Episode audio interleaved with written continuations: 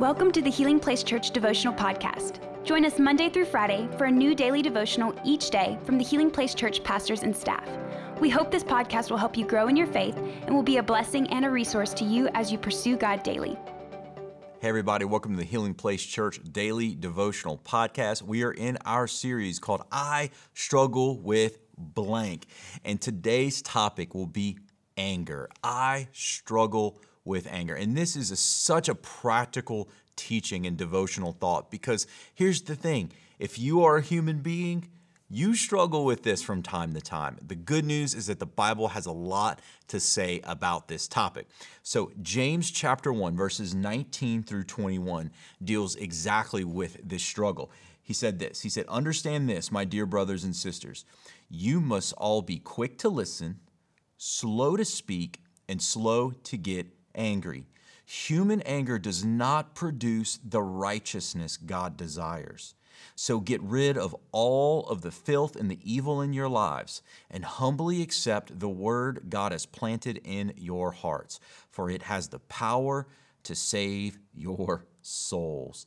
So let's break this down. I saw three things I saw the reaction, the reason, and the resolution. The reaction, the reason, and the resolution. First, the reaction. So James is telling us be careful how you react.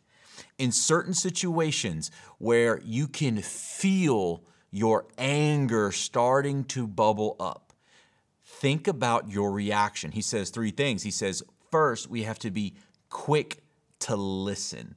You know, I've heard Pastor Mike say this over the years, and I've heard other people say it as well that it's interesting that when God designed us, He gave us two ears and one mouth. From just a pure mathematical standpoint, we should be listening twice as much as we should be speaking. But I thought about even so how our ears are always open, but you can actually shut your mouth.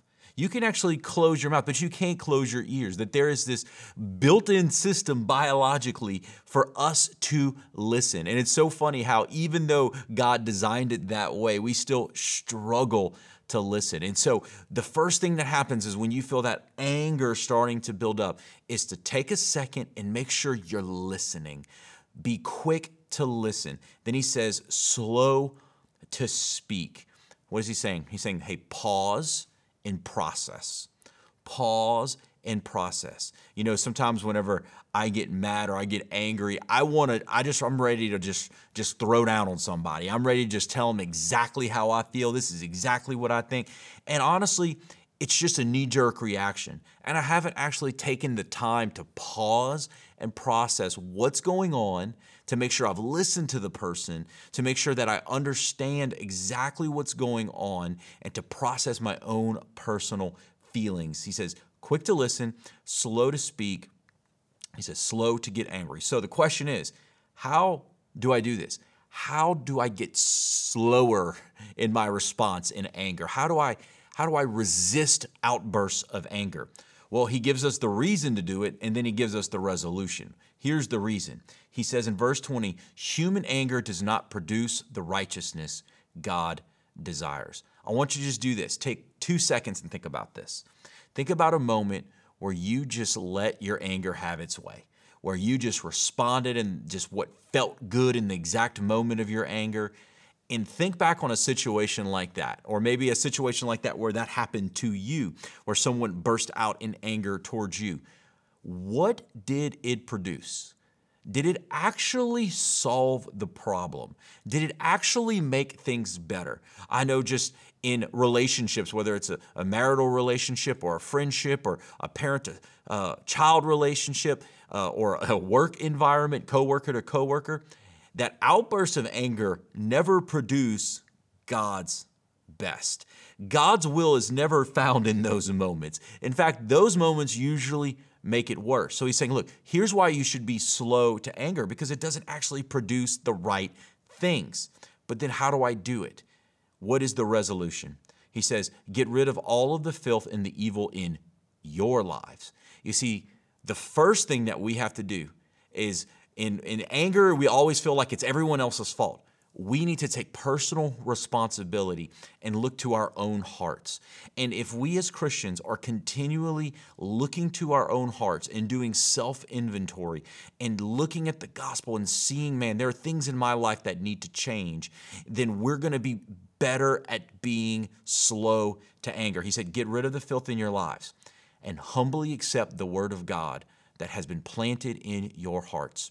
Here's what he's saying Look, as you engage in God's word, as you seek God's truth for your life, you do it in a humble way, not to prove that you're right, not to prove that you're the best or anything like that, but to look at it like a mirror and say, what needs to change in me?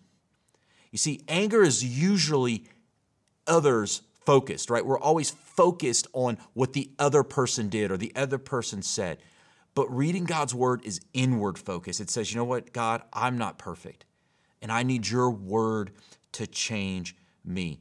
And he says this it has the power to save your souls.